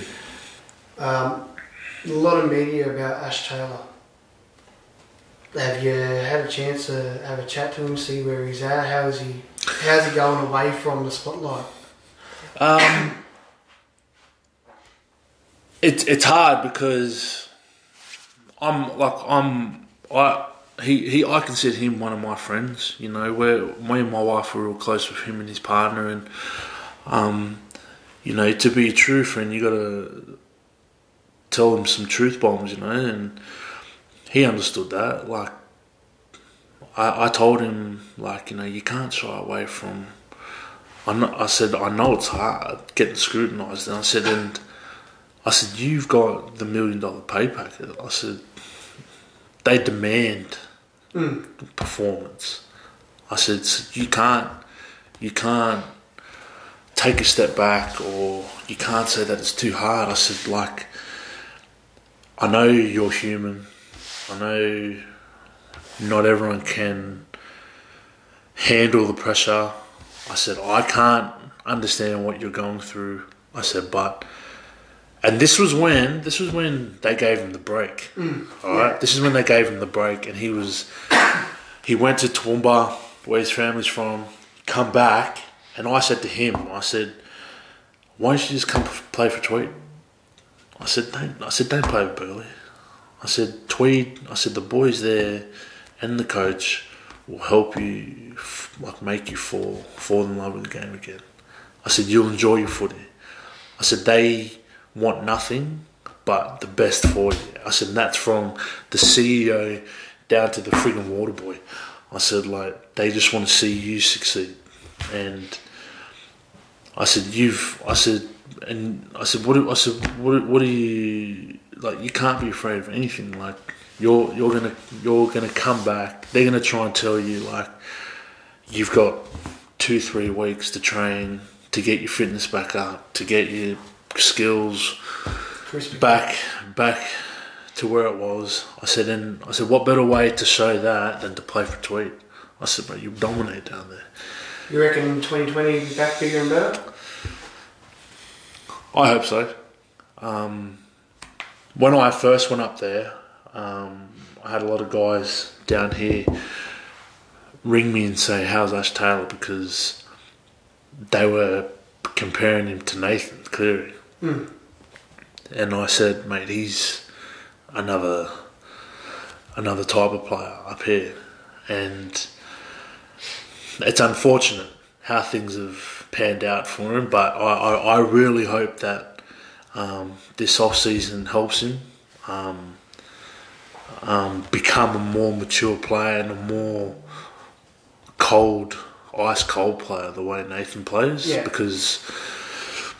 And Nathan, Nathan has done nothing but prove time and time again that the level of maturity he has at a at a young age is phenomenal, and no one sees that except the players. Yeah. All right, because we'd rock up doing extras at Penrith at well, no, sorry, not we, myself, because I was overweight.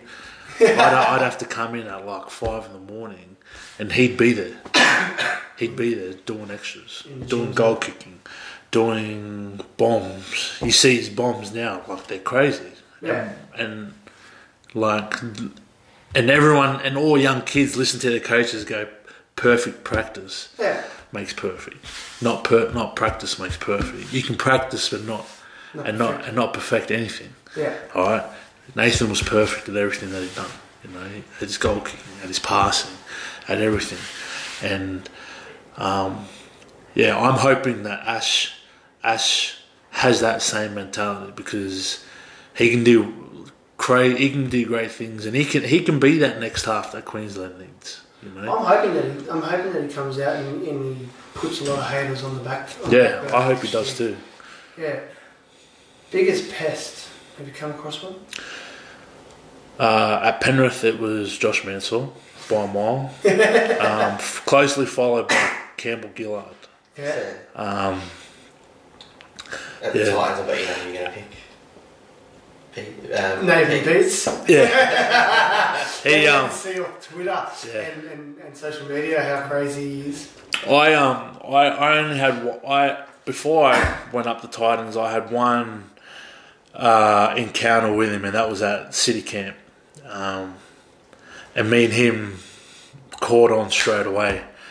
and we we didn't really stay in touch. But as soon as I got up there, he he was just into me, trying to trying to just tell me like um, trying to well not trying to tell me, but just show by his presence and how he acts like he's one of the. He's one of the main dudes in, up in the Gold Coast, and like, like, don't mess with me. Don't don't park in my car spot, otherwise I'll spit on your car. He, he was that he was that he was that type of dude, and um, The old, the old, the old cling wrap or toilet paper around the yeah, car. yeah, he he just man, he like he just had it in his mind like don't don't overstep your boundary with me because then we'll go to war, and it was over anything. But yeah, I definitely those those three blokes. Uh, match day ritual superstitions. Do you have anything? Uh, I got to shave my head. Uh, Night. No, on the day of, um, I usually shave my head. I have, I, I always used to go to a cafe with my wife um, um, before a game. Uh, I still do now. Um, I have eggs on toast.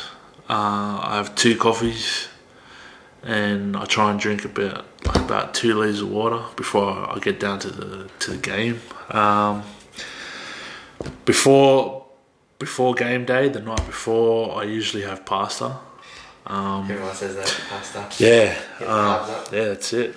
And um, if it's a if it's an, an intense game, like an important game, usually I won't sleep more than five hours. And so I have to like try and stimulate my mind. So I have to walk or something or do something. But What are your goals for 2020? Obviously, as a player, as a whole, um, I'm guessing the biggest goal would be to be playing consistent, regular footy. Yeah, there's little minor ones in between leading to that, but I just want to have my body um, stable and strong, um, and that's all my injuries. You know, like I want to, I want to look after them. I want to go through a season of no injuries. Um, That's always a big goal. That's have. always a massive goal.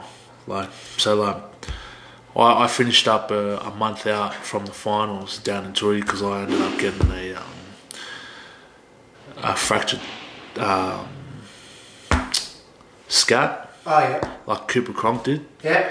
Um, and that and that just like rocked me because I was like far out. I was like four So games close. away from a full season of no no injuries whatsoever, um, and yeah, I just want to be fit. You know, I just want to impress Holbrook. Away from um, away from footy, um, what do you get up to? I know you, you said you go to church a lot and stuff, but you do you um, follow any other any other codes like NBA, NFL, stuff like that? Um, I, I've I, I follow sport just in general. You know, I um I do my fair share of of watching different codes and um um just yeah, just really being amongst it, watching NBA, NFL, AFL, uh, rugby when I can. Um, yeah, Who your teams NBA, Chicago Bulls, AFL? uh, GWS. Yeah, You know, it's GWS grand Yeah. final this week. Yeah, we'll win. Awesome. Last uh, last question. Obviously, we've got one here, but I'll get your NRL prediction as well. First of all, Wynnum Manly or Burleigh Bears for the 2019 Intrust Super Premiership? Burl. Burleigh, Yep. Uh, they've got too much experience yeah. uh, from 1 to 17, and that's NRL experience. Um, and they've got their their their team is that stacked that they've had to push players down into A grade who have got NRL experience there Yeah. in A grade as well. So, um, and Anthony Don's playing for him now as well. So The Don. What happened Yeah. to the Falcons?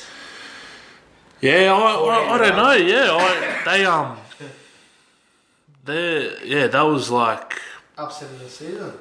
upset of the season, but yeah, it was just crazy playing them. Like they, And for the NRL, mate, who do you reckon will get into that grand final between Rabbits, Raiders, Storm, and Roosters? uh, I want Canberra. I want Canberra. I really want Canberra to get, get on, there. mate. Just um, a new team, a new Something feel. Um, and it's always the new teams that always bring more people in, that Yeah. get more people interested, and that's what you want. You want, you don't want the same two teams. In saying that, you know, kudos to them for being that successful, for being that uh, disciplined to to be to be the best team there. But you know, if it comes down to Canberra and Melbourne again in the final, like that'll bring more people there. You know, it's just. Uh, I hope I hope Canberra gets there, and uh, I hope Melbourne gets there. There you go. Well, well, all right, from the boys, uh, from the boys here at the final whistle, I think you know um, the ninety for his time, his off season. Wish you all the best for the Gold Coast Titans in twenty twenty. Yeah, thank you heaps for having me. Appreciate it All the best, heaps. mate. Thanks. Here we are, guys. Preview week three of finals and NRLW round three. Friday night sees the Raiders and Souths at GIO Stadium. The Raiders have enjoyed an extra week's rest after progressing straight to week three with their uh, upset of Melbourne in week one. They also have the home ground advantage and should be high on emotion in front of a sellout crowd. Sticky will make sure that his team understands the significance of the situation as the Raiders seek their first premiership in 25 years.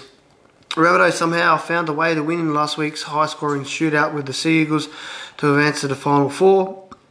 but they'll have to raise the bar on Friday night if they're going to progress to the Premiership decider. For the Raiders to win, Stuart will remind his players that they have built their 2019 campaign around defence. There's no real reason to change that game plan now.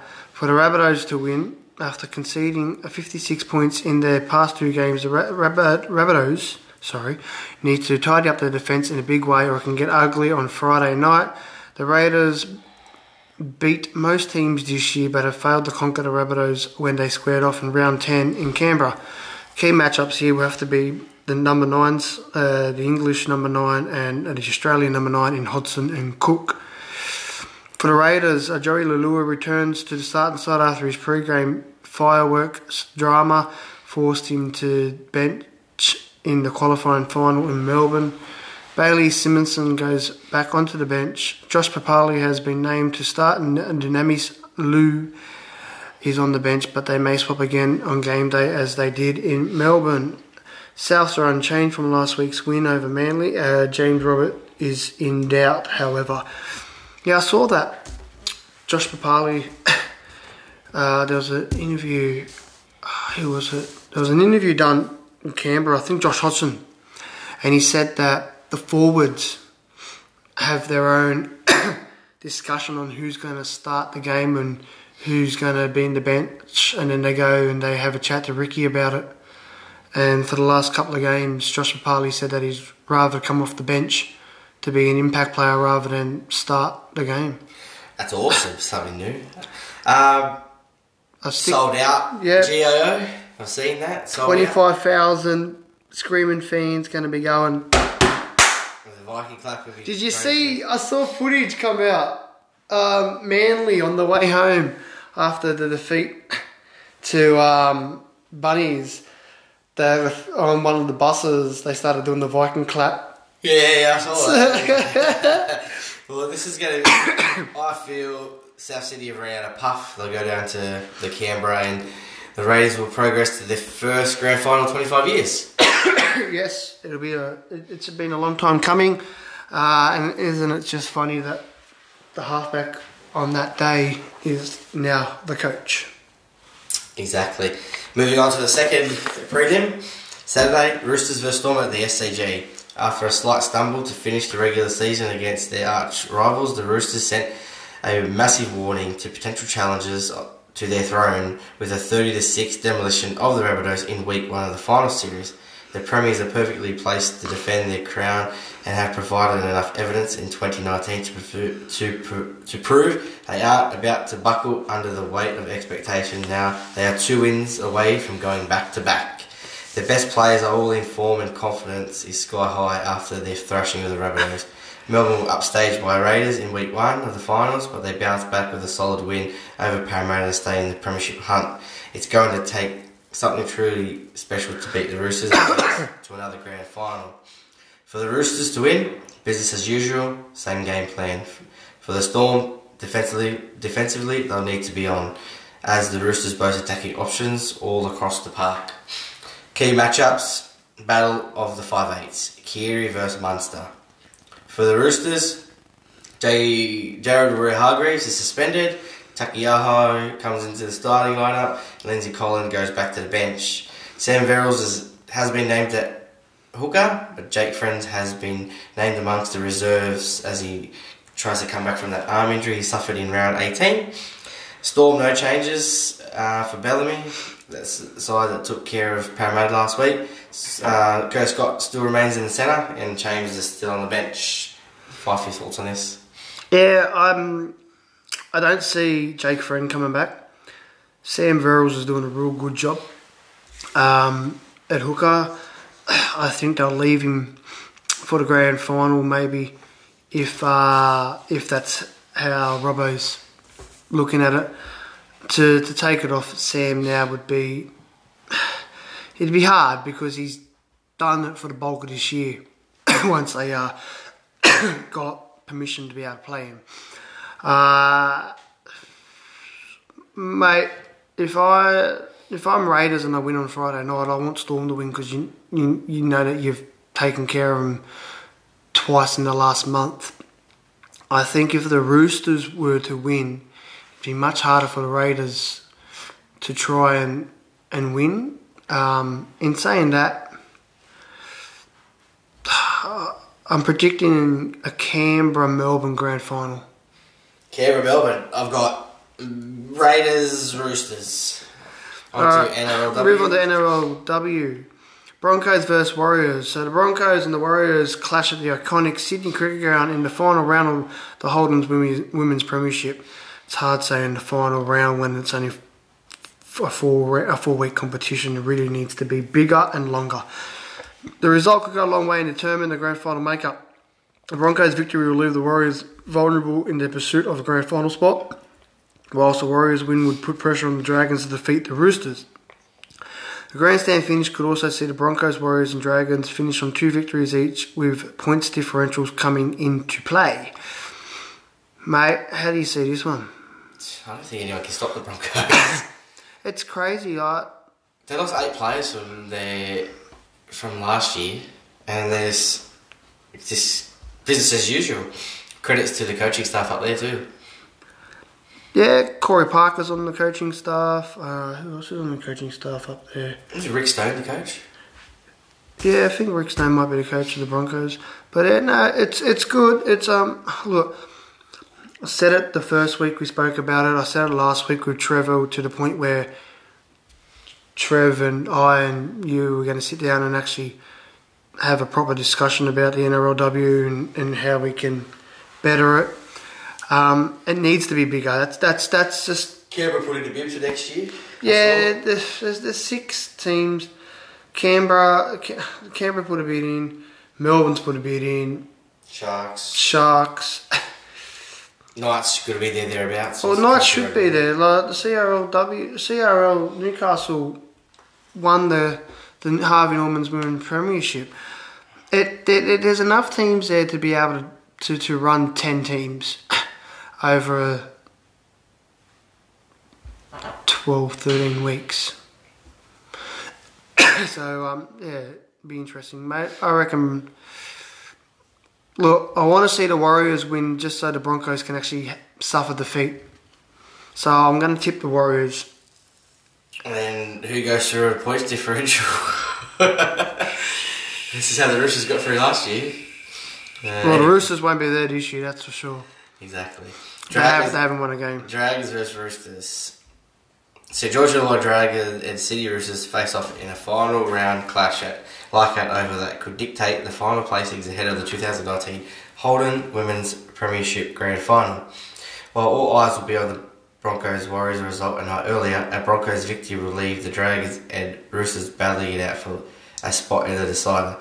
If the Warriors defeat the Broncos, and the Dragons can advance on for and against with a victory over the Tricolours. A total of 15 players who represented New South Wales in the Women's Holden State of Origin will clash on Sunday.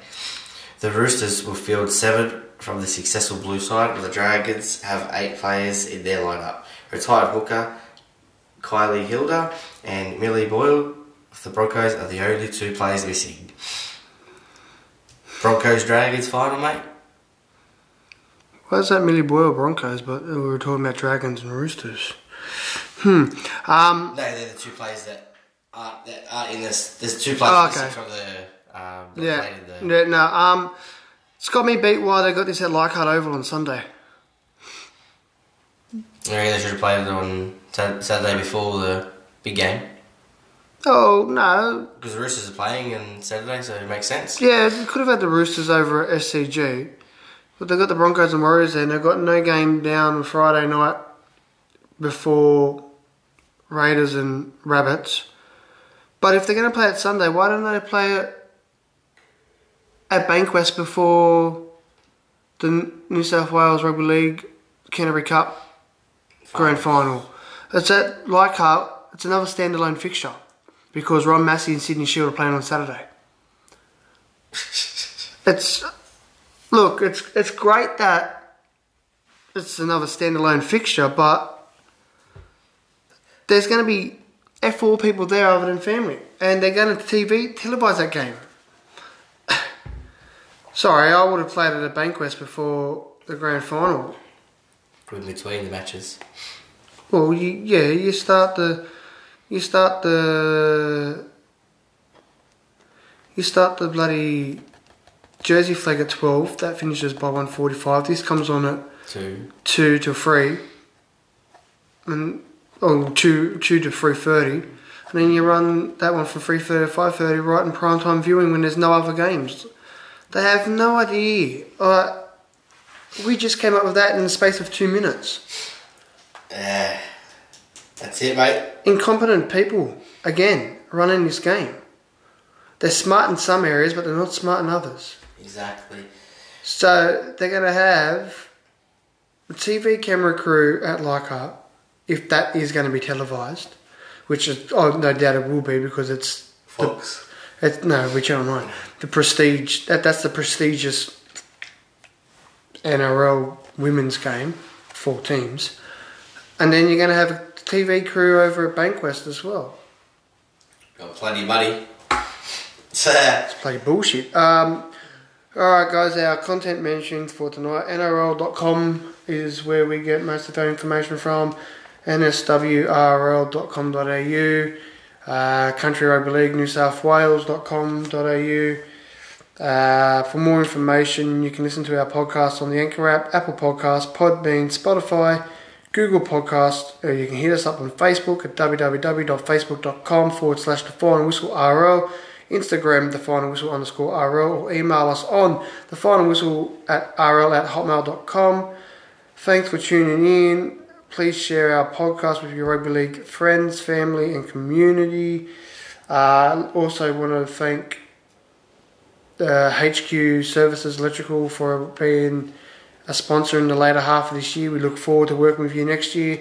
Also, PNS Dumpers, who have just come on as well for season 2020. Looking forward to getting on. If anyone wants to help out um, by sponsoring a segment uh, for the final whistle, all proceeds will go back into the junior rugby league where we can, depending on obviously the money thing.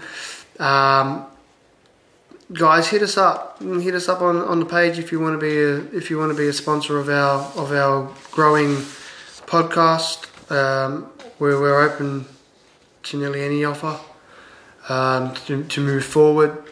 We want to grow this this podcast and we want to grow the game of rugby league. Big big plans for 2020. Uh, we will be dropping them shortly. In, in mid mid to late November, guys. Thanks One- again. One podcast to go next week, grand final podcast. A couple of weeks off, and then that's to the summer series. Mate, I'm going up to Bathurst to get pissed, mate. My annual pilgrimage to the to the mountain. There we go. All right, guys. Thanks again. And that's the final whistle.